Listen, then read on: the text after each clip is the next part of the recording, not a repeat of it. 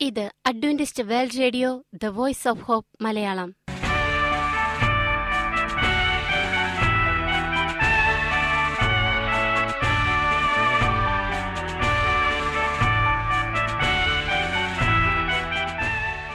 നിലയ്ക്കാത്ത ദൈവസ്നേഹത്തിന്റെ ശബ്ദപ്രപഞ്ചത്തിലേക്ക് ഞങ്ങളുടെ എല്ലാ പ്രിയപ്പെട്ട ശ്രോതാക്കൾക്കും സ്വാഗതം. ഞാൻ ഷാനി ബിനോയ്. ഇന്നത്തെ പ്രധാന പരിപാടികൾ കാവ്യശബ്ദം. ക്രിസ്തീയ ഭക്തിഗാനങ്ങളുടെയും കവിതകളുടെയും പ്രത്യേക ആസ്വാദന പരിപാടി വചനപ്രത്യാശ തിരുവചന സന്ദേശം. പാസ്റ്റർ ബിനോയ് ജേക്കബ് തിരുവചനത്തിൽ നിന്നും സംസാരിക്കുന്നു. ഇന്നത്തെ പരിപാടി ഒരു മനോഹരമായ ഗാനം കേട്ടുകൊണ്ട് ആരംഭിക്കാം.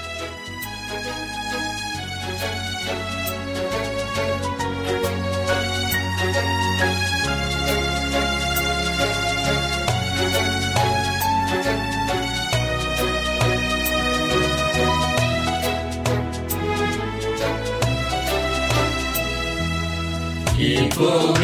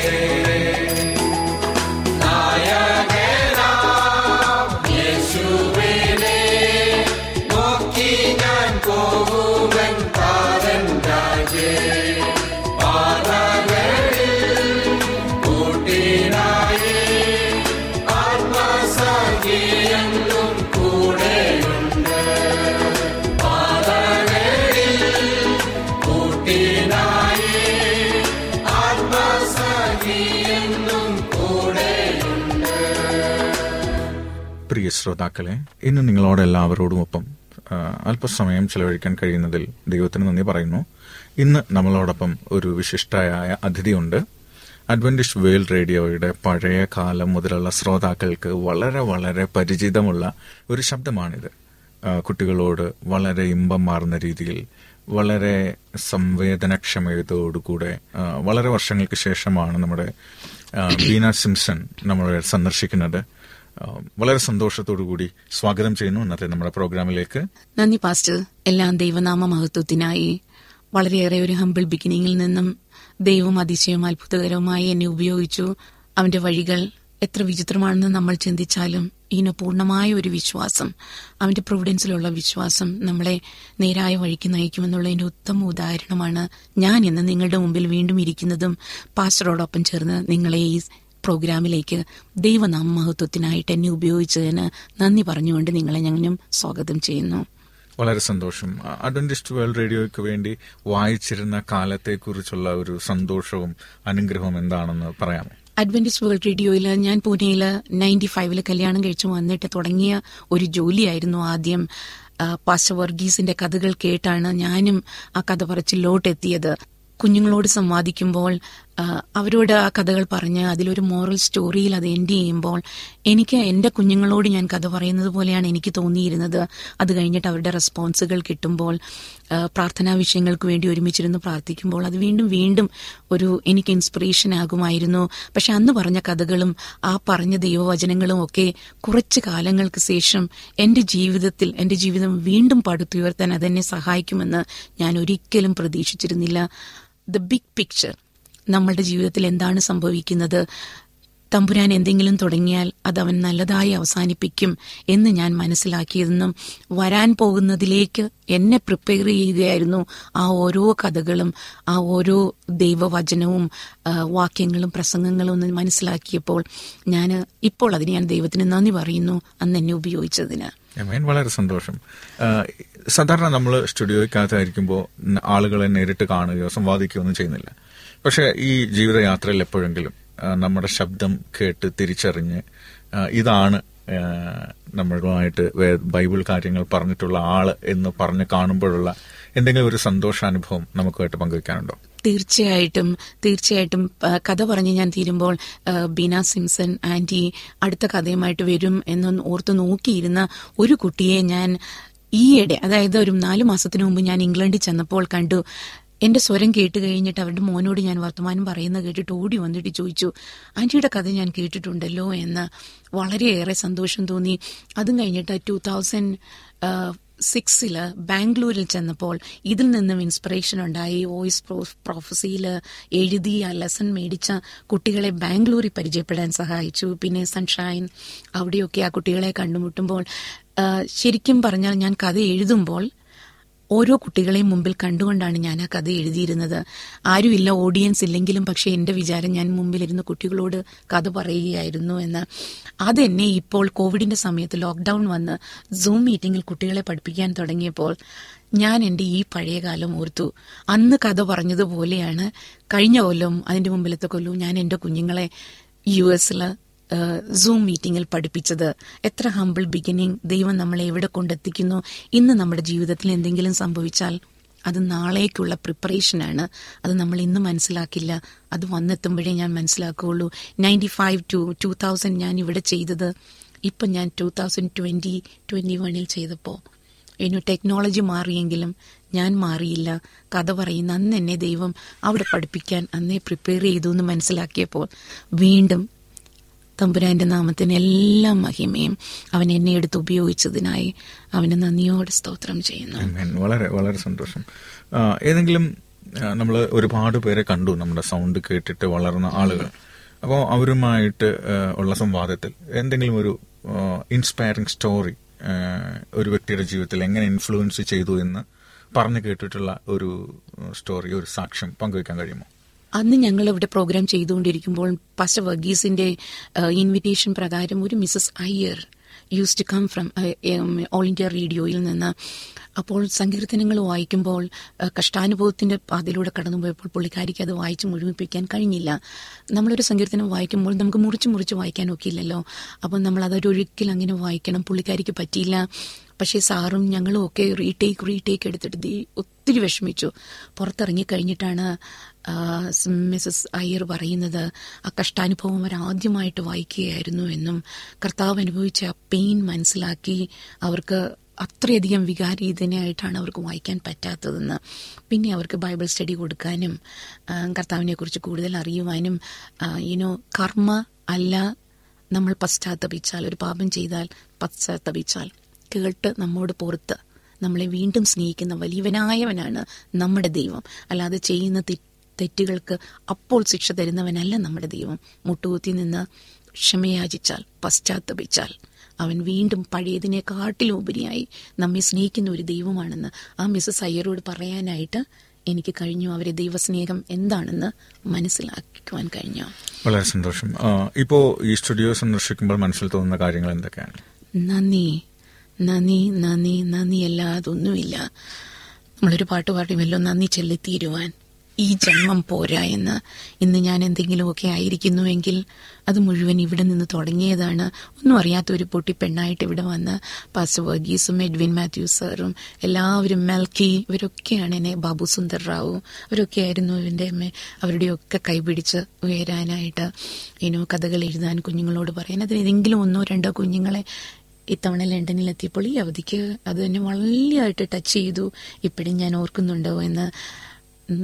വളരെ വളരെ വളരെ സന്തോഷം. തമ്പുരാൻ എന്നിലൂടെ ആ കഥകൾ കേട്ട് സന്തോഷം തോന്നിയ ക്രിസ്മസിന് ഒരു ക്രിസ്മസ് സ്റ്റോറിയുണ്ട്. അതിൽ ഒരു കുട്ടികൾ അവരുടെ ഒരു ചുമന്ന ഉടുപ്പ് കർത്താവിന് കൊടുക്കുന്നതായിരുന്നു ആ ഉത്തരം. അത് കഴിഞ്ഞിട്ട് ഞങ്ങൾ ആ കൊല്ലം ഒരുപാട് ക്രിസ്മസ് ഗിഫ്റ്റ് കിട്ടി. ഓഫറിങ് ടൈത്ത് പാസ്റ്റർ വർഗീസ് പറയുന്നുണ്ടായിരുന്നു പിന്നെ ഒരു ജയിലിലെ ഒരു മാനസാന്തരത്തിന്റെ കഥ. അത് കേട്ടിട്ട് ജയിലിൽ മാനസാന്തരപ്പെട്ടിട്ട് വന്ന കത്തുകൾ. ആ സമയം ഒരുപാട് കത്തുകൾ ഞങ്ങൾക്ക് വരുമായിരുന്നു. ആ കത്തുകൾ ഞങ്ങൾ വായിക്കുമായിരുന്നു. ആ കത്ത് വായിക്കുമ്പോൾ കിട്ടുന്ന ഒരു തൃപ്തി ഇനോ അത് മറ്റുള്ളവർക്കൊരു എന്റെ ജീവിതം ഒരു ഓക്കെ. ഞാൻ നയന്റി സിക്സ് തൊട്ട് ടു തൗസൻഡ് ടു വരെ ഇവിടെ ഉണ്ടായിരുന്നു. അത് കഴിഞ്ഞിട്ട് ഈ ഇവിടെ വെച്ച് വളരെ ചെറുപ്പത്തിൽ ഞാനൊരു വിധവയായി. എന്റെ സ്നേഹവാനായ ഹസ്ബൻഡിനെ എനിക്ക് ബ്രെയിൻ ട്യൂമർ മുഴുവൻ നഷ്ടപ്പെട്ടു. അത് കഴിഞ്ഞിട്ട് എന്നെ കൈപിടിച്ചുയർത്തിയത് ആ ഡിപ്രഷനിൽ നിന്ന് ഞാൻ രക്ഷപ്പെട്ടത് അന്ന് ഞാൻ എഴുതിയ കഥകൾ വീണ്ടും വീണ്ടും വായിച്ചുകൊണ്ടാണ്. ഞാൻ ആ കഥകൾ ഞാൻ എന്നാ കുഞ്ഞുങ്ങളോട് പറഞ്ഞ ഓരോ മോറൽ സ്റ്റോറിയുടെ അവസാനത്തെ വാക്കുകൾ ആ ദൈവവചനം അതെന്നെ വീണ്ടും നടക്കാൻ പഠിപ്പിച്ചു. അതിന് ഞാൻ ദൈവത്തിന് നന്ദി പറയുന്നു. അന്ന് ഞാൻ പറഞ്ഞ കഥകൾ നീ ആരോഗ്യമായിരുന്നു എന്ന്. കാരണം എന്തിന് എന്നോട് എന്തിനിത് സംഭവിച്ചു? നീ തന്ന ഹസ്ബൻഡാണ്. നീ കൈപിടിച്ച് നടക്കാൻ തന്ന എന്റെ ഭർത്താവിനെ നീ എന്തിനു തിരിച്ചെടുത്തു എന്ന് ഞാൻ ചോദിച്ചിരുന്നു. പക്ഷെ ആ കഥകളിൽ എനിക്ക് അതിനുള്ള ഉത്തരം തന്നു. ഇനോ ഞാൻ തുടങ്ങുന്നത് ഞാൻ നന്നായി അവസാനിപ്പിക്കുന്ന ദൈവമാണ്. അന്ന് ഞാനത് അറിഞ്ഞില്ല. പക്ഷെ ഇന്ന് വീണ്ടും ഈ കസേരയിൽ ഇരിക്കുമ്പോൾ ഞാനത് ജീവിതത്തിൽ ചിന്തിച്ചിട്ടില്ല. വീണ്ടും പാസ്റ്ററിന് ഒത്തിരി നന്ദി. ഈ ഒരു ഫുൾ സർക്കിൾ എന്ന് നമ്മൾ പറയില്ലേ? തമ്പുരാൻ അതിന്റെ സെന്ററായിട്ടിരുന്ന് ഞാൻ ഏൽപ്പിച്ചു കൊടുത്തു അവനെ. നീ ഇനി നീ എന്റെ കൈ പിടിച്ച് നടക്കുക. അതേ ഞാൻ ആവശ്യപ്പെട്ടുള്ളൂ. ആ കഥകൾ എനിക്ക് ധൈര്യമായി. അപ്പോൾ ഇന്ന് നമ്മൾ എന്ത് ചെയ്താലും അവന് വേണ്ടിയിട്ട് എന്ത് ചെയ്താലും എന്റെ അമ്മ പറഞ്ഞു തന്ന ഒരു കാര്യം ഞാൻ പ്രിയപ്പെട്ട ശ്രോതാക്കളോട് ഷെയർ ചെയ്യാൻ ആഗ്രഹിക്കുന്നു. അമ്മ പറയും കർത്താവിന് എല്ലായിടത്തും വരാൻ സാധിക്കില്ല. അവൻ ആരെങ്കിലും അവൻ അയക്കും നിങ്ങളെ സഹായിക്കാൻ. അപ്പം we can see Jesus through someone ഒരു മിററിൽ കൂടെ ലൈറ്റ് കടന്നു വരുന്നത് പോലെ. മറ്റുള്ളവർ ഇപ്പം ഞാൻ പാസ്റ്ററിലൂടെ എന്റെ കർത്താവിനെ കാണുവാണ്. ഇനോ ഈ നന്ദി പറയാൻ ഈ അവസരം എനിക്ക് തന്നതിന് ഒരുപാട് ഒരുപാട് ഒരുപാട് നന്ദി. ഇന്ന് എന്തെങ്കിലും ദുഃഖത്തിൽ എന്നെ കേൾക്കുന്ന ആരെങ്കിലും ഭർത്താവ് നഷ്ടപ്പെട്ട ദുഃഖത്തിൽ കഴിയുകയാണെങ്കിൽ മകനെ നഷ്ടപ്പെട്ട ദുഃഖത്തിൽ കഴിയുന്നവരാണെങ്കിൽ ആരെങ്കിലും കടന്നു പോകുന്നുണ്ടെങ്കിൽ നിങ്ങളുടെ കൈ പിടിച്ച് നടക്കാൻ നല്ലവനായ ദൈവമുണ്ട്. എന്റെ ജീവിതമാണ് അതിന് സാക്ഷി. ഇന്ന് എന്റെ കൂടെ എന്നെ കേട്ടിരിക്കുന്ന എന്റെ മകൻ പാസ്റ്റർ എന്റെ പ്രിയപ്പെട്ട കൂട്ടുകാരി ലിജി റോഷൻ എന്റെ പ്രിയപ്പെട്ട സഹോദരൻ മെൽക്കെ ഇവരുടെയൊക്കെ മുമ്പിൽ. ഇനോ ഞാനൊരു സാക്ഷ്യമാണെങ്കിൽ എന്റെ കഥ തളർന്നു പോകരുത്. കൈ പിടിച്ച് നടക്കാൻ ഏൽപ്പിച്ച കൈ അവൻ എടുത്തെങ്കിൽ നിന്റെ ഞങ്ങളുടെ രണ്ട് കൈയും അവൻ കൈ കൂട്ടിപ്പിടിച്ച് നടത്തുന്ന എനിക്ക് നല്ല ഉറപ്പുണ്ട്. അതിന് ഞാനൊരു ഇൻസ്പിറേഷൻ ആവുകയാണെങ്കിൽ അതിന് ഞാൻ ദൈവത്തിന് നന്ദി Lord. വളരെ സന്തോഷം. ശരിക്കും ഈ കഥകൾ എഴുതുമ്പോൾ എന്താണ് ശ്രദ്ധിച്ചിരുന്നത് ഫോക്കസ് ചെയ്തിരുന്നത്. എങ്ങനെയാണ് വേർഡ് ചോയ്സ് ചെയ്തത്? എങ്ങനെയാണ് നാടകീയത വരുത്താൻ എന്തൊക്കെയാണ് ഈ സ്ക്രിപ്റ്റിൽ ചെയ്തത്? എന്റെ എല്ലാ കഥകൾ എഴുതുന്നതിന് മുമ്പ് കഥയുടെ മുമ്പിൽ ആദ്യം ഞാൻ എഴുതി വെക്കുമായിരുന്നു ദൈവസ്നേഹം. എനിക്കതറിയില്ല എന്തുകൊണ്ടാണെന്ന്. പപ്പ ഒരു ഹെഡ് മാസ്റ്റർ ആയിരുന്നു. അപ്പം ഞങ്ങളുടെയൊക്കെ സ്കൂളിൽ അസംബ്ലിക്ക് ന്യൂസ് പേപ്പർ വായന അങ്ങനെയൊക്കെ പിന്നെ ക്ലബ്ബുകൾ അങ്ങനെയൊക്കെ ഒരു ഇതിലൊക്കെ പ്രവർത്തിച്ചിരുന്നുവെങ്കിലും ഇവിടെ വന്നു കഴിഞ്ഞിട്ട് അത് ക്രിസ്തീയ ഇതാകുന്ന അപ്പം പിന്നെ ഒരു ദൈവവചനം എടുത്തിട്ട് ആ ദൈവവചനത്തിൽ കൂടെ ഒരു കഥ ഇങ്ങനെ രൂപപ്പെടുത്തിയെടുക്കുകയായിരുന്നു പതിവ്. വാക്കുകൾ ഇനോ നമ്മുടെ പഴയ എഴുത്തുകാരുടെ തകഴി ശിവശങ്കരപ്പിള്ളയും അങ്ങനെയൊക്കെ നമ്മുടെ പഴയ ഉറുബ് ഇനോ ആശാൻ ഉള്ളൂർ വള്ളത്തോളം അവരുടെ പഴയ മലയാളവും ഒക്കെ ഞാൻ ഒരുപാട് വായിച്ചിരുന്നു. ഇതിനു വേണ്ടിയിട്ട് പശ വർഗീസ് ഒത്തിരി ബുക്കുകൾ തരുമായിരുന്നു. ഡിക്ഷണറി. ഡിക്ഷണറി വായിച്ച് പുതിയ പുതിയ വാക്കുകൾ എഴുതി വെച്ചിട്ട് അർത്ഥങ്ങൾ കണ്ടുപിടിക്കുമായിരുന്നു. കാരണം സിമ്പിൾ വേർഡ്സ് ഉപയോഗിക്കുവാൻ വേണ്ടിയിട്ട്. അങ്ങനെ അങ്ങനെ ഒരു പ്രിപ്പറേഷൻ ഉണ്ടായിരുന്നു. കഥ വായിച്ചു കഴിയുമ്പോൾ ഞാൻ തന്നെ മിററിന്റെ മിററിന്റെ മുമ്പിൽ പോയി നിന്ന് വായിക്കും. ഓഫ് കോഴ്സ് ബോബി ആയിരുന്നു ആദ്യത്തെ ശ്രോതാവ്. അപ്പോൾ ബോബി എഴുതി വെക്കും. ബോബിക്ക് മലയാളം നല്ലപോലെ അറിയില്ല. ഇവിടെ ജനിച്ചു വളർന്നതായതുകൊണ്ട് പക്ഷെ പറയും അഞ്ചാമത്തെ ലൈനിൽ ആ വാക്ക് തെറ്റായിരുന്നു എന്ന്. അങ്ങനെ അങ്ങനെയാണ് ഞാൻ ആ വാക്കുകൾ വീണ്ടും വീണ്ടും വായിച്ച് കറക്റ്റാക്കി എടുത്തതും പ്രാക്ടീസ് ചെയ്തതും ഒക്കെ. അതെല്ലാം നമ്മൾ അങ്ങനെ അങ്ങനെ പ്രാക്ടീസ് ചെയ്യുമായിരുന്നു രണ്ട് മൂന്നും പ്രാവശ്യം വായിച്ചിട്ട്. കഥകൾ എഴുതാൻ തുടങ്ങുന്നതിന് മുമ്പ് ബൈബിൾ വാക്യം. പിന്നെ ആ വാ- ഒരു വാക്യത്തിലായിരിക്കുമല്ലോ ആ കഥ ഉണ്ടായി വരിക. അപ്പോൾ അതിന്റെ മുൻപിൽ എന്താണ് സംഭവിക്കുന്നത്? താഴെ എന്താണ് സംഭവിക്കുന്നത്? മുഴുവൻ വായിക്കും. എന്നിട്ട് ഞാൻ പറഞ്ഞാൽ എന്റെ മോന് മനസ്സിലാകുമോ എന്ന് ഞാൻ ചിന്തിക്കും. അപ്പം അതിലെന്തെങ്കിലും ഹാർഡ് വേർഡ് ഉണ്ടെങ്കിൽ ഞാൻ നോക്കി ഡിക്ഷണറി നോക്കി അതിനെ ഒരു സിമ്പിൾ വേർഡാക്കും പിന്നെ ഞാൻ ശ്രദ്ധിക്കും അതിനകത്തൊരു സംഭാഷണം ഉൾക്കൊള്ളിക്കാൻ. ഇനോ അതെപ്പോഴും ഞാൻ ശ്രദ്ധിക്കുമായിരുന്നു. പാസ്റ്റർ വർഗീസ് എന്നെ എപ്പോഴും കളിയാക്കും അതിന്. കാരണം എനിക്ക് എന്റെ മോനോടോ ആരോടെങ്കിലും പറയുന്നത് പോലെ സംഭാഷണം ഉൾക്കൊള്ളിക്കാൻ ഞാൻ ഒരുപാട് ശ്രമിച്ചിരുന്നു. ആ സംഭാഷണത്തിൽ സ്നേഹമാണെങ്കിലോ സങ്കടമാണെങ്കിലോ അതിനെ ഒന്ന് മോഡിഫൈ ചെയ്യാൻ എനിക്ക് ഒരുപാട് ഇഷ്ടമായിരുന്നു. പിന്നെ ഞാൻ ഒരു കഥ റെക്കോർഡ് ചെയ്ത് കഴിഞ്ഞാൽ ഉടനെ ഞാനത് കേൾക്കും. ഇരുന്ന് മെൽക്കയും ബാബു സുന്ദറാവും ഒക്കെ എന്നെ ഒരുപാട് സഹായിക്കുമായിരുന്നു. ഞാനത് കേട്ട് എന്തെങ്കിലും തെറ്റുണ്ടെങ്കിൽ അത് എഴുതിയെടുത്തിട്ട് അടുത്ത കഥയിൽ അത് ഇംപ്രൂവ് ചെയ്യുവാനായിട്ട് ശ്രമിക്കുമായിരുന്നു. ഈ കഥകളുടെ ഭാവം സംഭാഷണം എന്ന് ഒറ്റ വാക്കിൽ പറഞ്ഞെങ്കിലും അതിനകത്തൊരു ഇമോഷൻ ഉണ്ട്. ആ, ആ ഇമോഷൻസ് കൊണ്ടുവരാൻ എന്താണ് പ്രേരിപ്പിച്ചത്? ഈ കഥയെ സ്നേഹിച്ചത് കൊണ്ടാണോ അതോ കഥയിലെ ആ, കഥാപാത്രങ്ങളിൽ ഒരാളാകാൻ ഞാൻ ശ്രമിക്കുമായിരുന്നു. എപ്പോഴും ആ ഒരു കഥ എഴുതുമ്പോൾ എന്റെ കഥകൾ ശ്രദ്ധിച്ചാൽ മനസ്സിലാകും. അത് ഒരാളിൽ സെന്ററായിട്ട് കുറെ പേര് ചുറ്റും കൂടി വരുന്നതാണ്. അപ്പൊ അതിൽ ഞാനാണ് അതിലൊരാൾ. അപ്പൊ അതുകൊണ്ട് ഞാനാണ് അത് പറയുന്നത് ഞാനാണ് അത് ചെയ്യുന്നത് എന്നുള്ള ചില കഥകളൊക്കെ കഴിഞ്ഞു കഴിഞ്ഞിട്ട് ആ ജയിലിലെ കഥയൊക്കെ കഴിഞ്ഞിട്ട് മിണ്ടാനോ ആഹാരം കഴിക്കാതെയോ ഒക്കെ ഇരുന്നിട്ടുണ്ട്.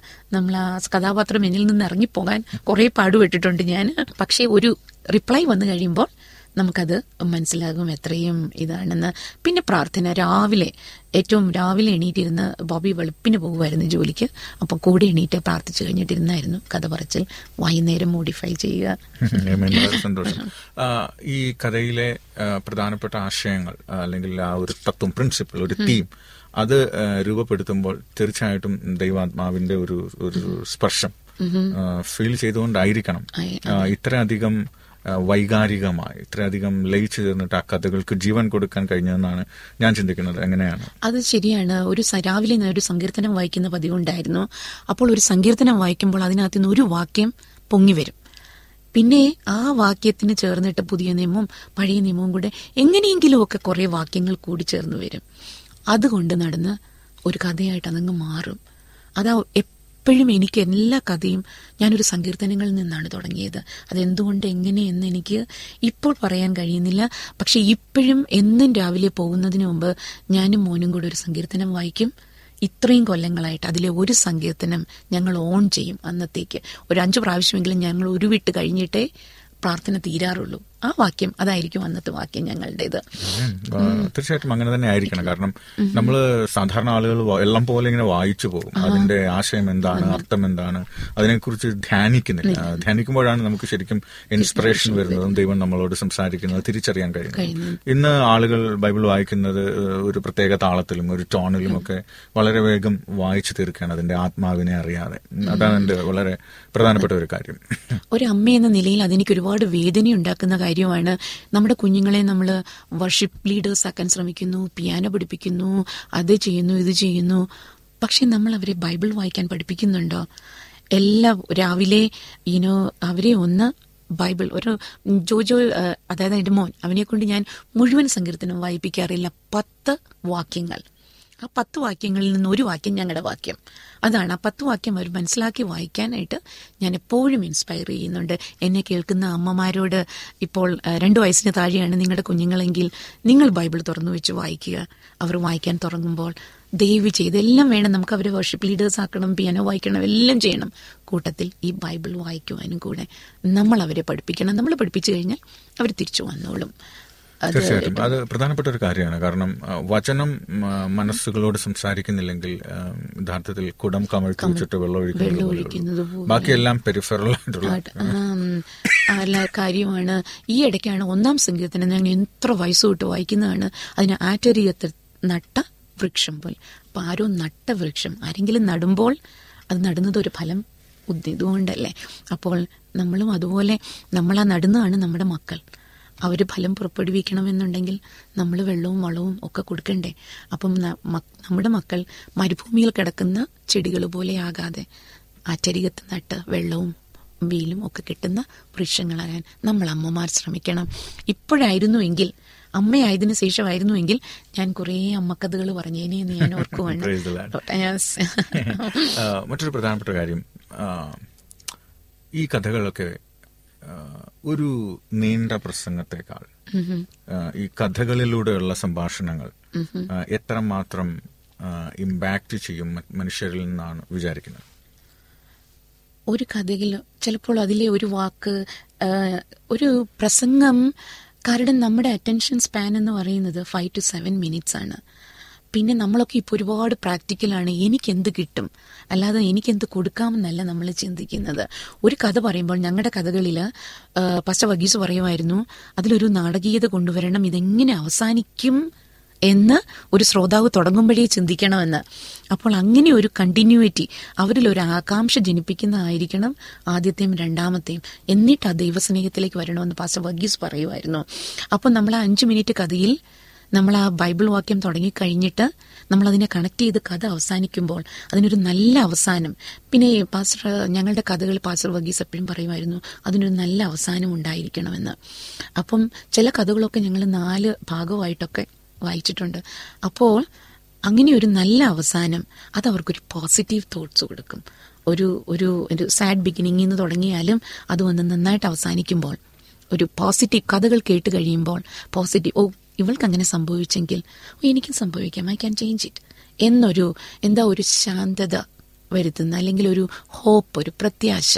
Okay I can do it എന്ന് ആർക്കെങ്കിലും മനസ്സിലാക്കിയാൽ.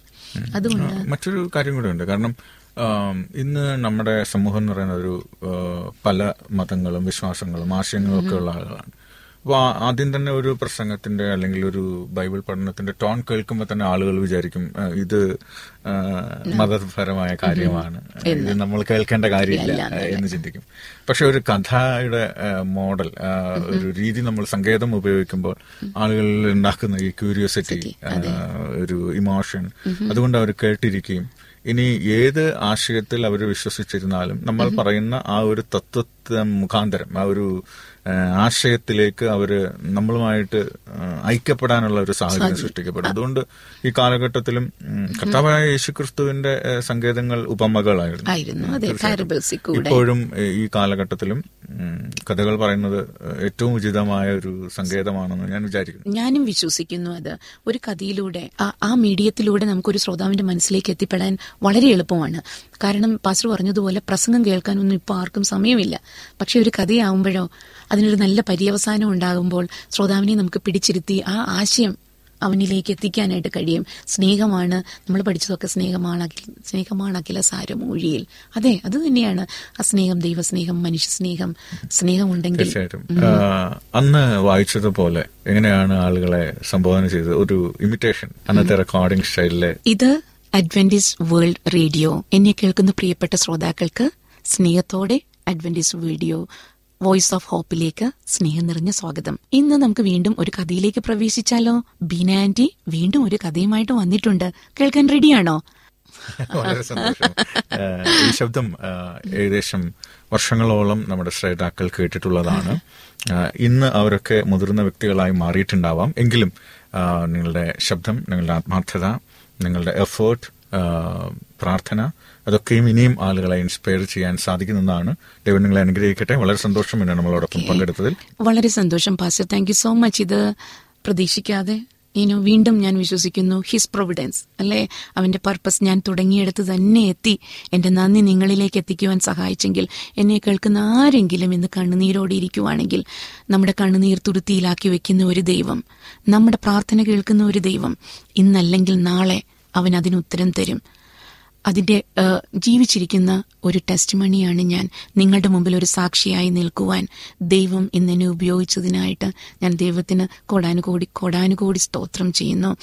അവന്റെ നന്മ അവന്റെ സ്നേഹം രുചിച്ചറിയുവാൻ എനിക്ക് കഴിഞ്ഞെങ്കിൽ സങ്കീർത്തനക്കാരൻ പറയുന്നത് പോലെ മിണ്ടാതിരുന്ന ഞാൻ ദൈവം എന്നറിഞ്ഞുകൊള്ളുക ഒരിക്കൽ കൂടെ അങ്ങയുടെ അവന്റെ സന്നിധിയിൽ ഞാൻ താണിരിക്കുന്നു. അവന്റെ കൈ കീഴിൽ തക്ക സമയത്ത് പിടിച്ചുയർത്തുവാൻ വേണ്ടി എന്നെ കേൾക്കുന്ന ശ്രോതാക്കളെ ദൈവസ്നേഹം തിരിച്ചറിച്ച് അറിയുവാൻ നിങ്ങൾക്ക് ഏവർക്കും ദൈവം ഒരു അവസരം ഒരുക്കട്ടെ എന്ന പ്രാർത്ഥനയോടുകൂടി ഞാൻ നന്ദി പറയുന്നു പാസ്റ്റർ. വളരെ സന്തോഷം. നമുക്ക് ഒരു വാക്ക് പ്രാർത്ഥിക്കാം. തീർച്ചയായിട്ടും നമുക്ക് പ്രാർത്ഥനയിൽ നയിക്കാം നമ്മളെ. സ്വർഗസ്നായി ഞങ്ങളുടെ നല്ല പിതാവേ ഒരിക്കൽ കൂടി അങ്ങയുടെ അടുത്തേക്ക് വരുവാൻ അങ്ങ് തന്ന ഈ അവസരത്തിനായി ഞാൻ നന്ദി പറയുന്നു കർത്താവേ. എവിടെയായിരുന്നാലും കർത്താവെ ഞാൻ പ്രാർത്ഥിച്ചതുപോലെ കൈപിടിച്ച് നടത്തിയതിനായി സ്തോത്രം. കർത്താവെ ഈ അഡ്വന്റിസ് വേൾഡ് റേഡിയോക്കായി വോയിസ് ഓഫ് ഹോപ്പിനായി ഞാൻ നന്ദി പറയുന്നു. കർത്താവ് ഇതെത്തുന്ന ഓരോ ശ്രോതാവിലേക്കും അങ്ങയുടെ സ്നേഹം കൊണ്ട് നിറയുവാൻ കർത്താവെ അവരുടെയൊക്കെയും അപേക്ഷകൾക്ക് ചെവിയോർക്കുന്ന അവരുടെയൊക്കെയും പ്രാർത്ഥനകൾക്ക് നീ ഉത്തരം എന്ന് ഞാൻ അപേക്ഷിക്കുന്നു കർത്താവെ.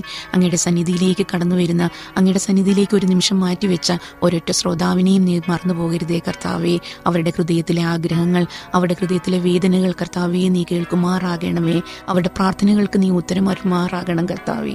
ഇത് കേൾക്കുന്ന ഓരോ അമ്മമാരെയും ഓരോ കുഞ്ഞുങ്ങളെയും അങ്ങയുടെ കരങ്ങളിലേക്ക് തരുന്നു കർത്താവേ. ആ പിതാക്കന്മാരെ അങ്ങയുടെ കരങ്ങളിലേക്ക് തരുന്നു കർത്താവേ. കുടുംബം കുടുംബമായി കർത്താവെ അങ്ങയിലേക്ക് എടുത്തു വരുവാൻ ഈ വോയിസ് ഓഫ് ഹോപ്പിന് നൽ- ഹെൽപ്പ് നൽകണമേ എന്ന് കരുതുന്നു. കർത്താവെ പാസ്റ്റർ ബിനോയ്ക്കായി പാസ്റ്റർ ബിനോയുടെ ടീമിനായി മെൽക്കിങ്ങായി ഈ അഡ്വന്റിസ് വേൾഡ് റേഡിയോയ്ക്ക് പ്രവർത്തിക്കുന്ന ഓരോരുത്തർക്കുമായിട്ട് എന്റെ ഡയറക്ടർക്കും ഓരോരുത്തർക്കുമായിട്ട് ഞാൻ നന്ദി പറയുന്നു. കർത്താവെ ഞങ്ങളെ വീണ്ടും ഒരിക്കൽ കൂടി കർത്താവെ ഞങ്ങളെ അങ്ങയുടെ കൈകളിലേക്ക് ഏൽപ്പിക്കുന്നു. എടുത്ത് ഉപയോഗിക്കുമാറാകണമെന്ന് ഞങ്ങൾക്കായി ജീവൻ വെടിഞ്ഞ് ഞങ്ങളുടെ കർത്താവായ യേശു ക്രിസ്തുവിന്റെ നാമത്തിൽ അപേക്ഷിക്കുമ്പോൾ ഞങ്ങളുടെ പ്രാർത്ഥന കേൾക്കണം നല്ല പിതാവേ. വളരെ സന്തോഷം. എല്ലാവർക്കും നന്ദി. ദൈവം അനുഗ്രഹിക്കട്ടെ. നന്ദി. ഈ പരിപാടികളെക്കുറിച്ചുള്ള നിങ്ങളുടെ അഭിപ്രായങ്ങൾ നിർദ്ദേശങ്ങൾ അനുഭവ സാക്ഷ്യങ്ങൾ നിങ്ങളുടെ പ്രത്യേക പ്രാർത്ഥന ആവശ്യങ്ങൾ എന്നിവ ഞങ്ങൾക്ക് എഴുതുക. നിങ്ങൾക്ക് വേണ്ടി പ്രത്യേകം പ്രാർത്ഥിക്കുന്നതാണ്. ഞങ്ങളുടെ പുസ്തകങ്ങൾ സീഡികൾ ബൈബിൾ ആരോഗ്യ പാഠങ്ങൾ എന്നിവ തപാലിൽ നിങ്ങൾക്ക് ലഭിക്കുന്നതിനും ഞങ്ങൾക്ക് എഴുതുക. ഞങ്ങളുടെ വിലാസം Adventist World Radio Malayalam post box number പതിനേഴ് പൂനെ നാല് ഒന്ന് ഒന്ന് പൂജ്യം പൂജ്യം ഒന്ന് മഹാരാഷ്ട്ര ഇന്ത്യ. വിലാസം ഒരിക്കൽ കൂടി. Adventist World Radio Malayalam post box number പതിനേഴ് പൂനെ നാല് ഒന്ന് ഒന്ന് പൂജ്യം പൂജ്യം ഒന്ന് മഹാരാഷ്ട്ര ഇന്ത്യ. ഞങ്ങളുടെ ഇമെയിൽ ബിനോയ് ജേക്കബ് പൂജ്യം ഒന്ന് അറ്റ് ജിമെയിൽ ഡോട്ട് കോം ഈ പരിപാടികൾ ഓൺലൈനായി ശ്രവിക്കുന്നതിന് ഞങ്ങളുടെ വെബ്സൈറ്റായ W W W dot A W R dot O R G സന്ദർശിക്കുക. ഇന്നത്തെ പരിപാടികൾ ഇതുവരെ കേട്ടുകൊണ്ടിരുന്ന എല്ലാ പ്രിയപ്പെട്ട ശ്രോതാക്കൾക്കും നന്ദി. നാളെ ഇതേ സമയം ഇതേ മീറ്റർ ബാൻഡിൽ നമ്മൾ കണ്ടുമുട്ടുന്നതുവരെ ദൈവത്തിന്റെ അനവധിയായ അനുഗ്രഹങ്ങൾ നിങ്ങൾക്ക് കൂട്ടായിരിക്കട്ടെ. നമസ്കാരം.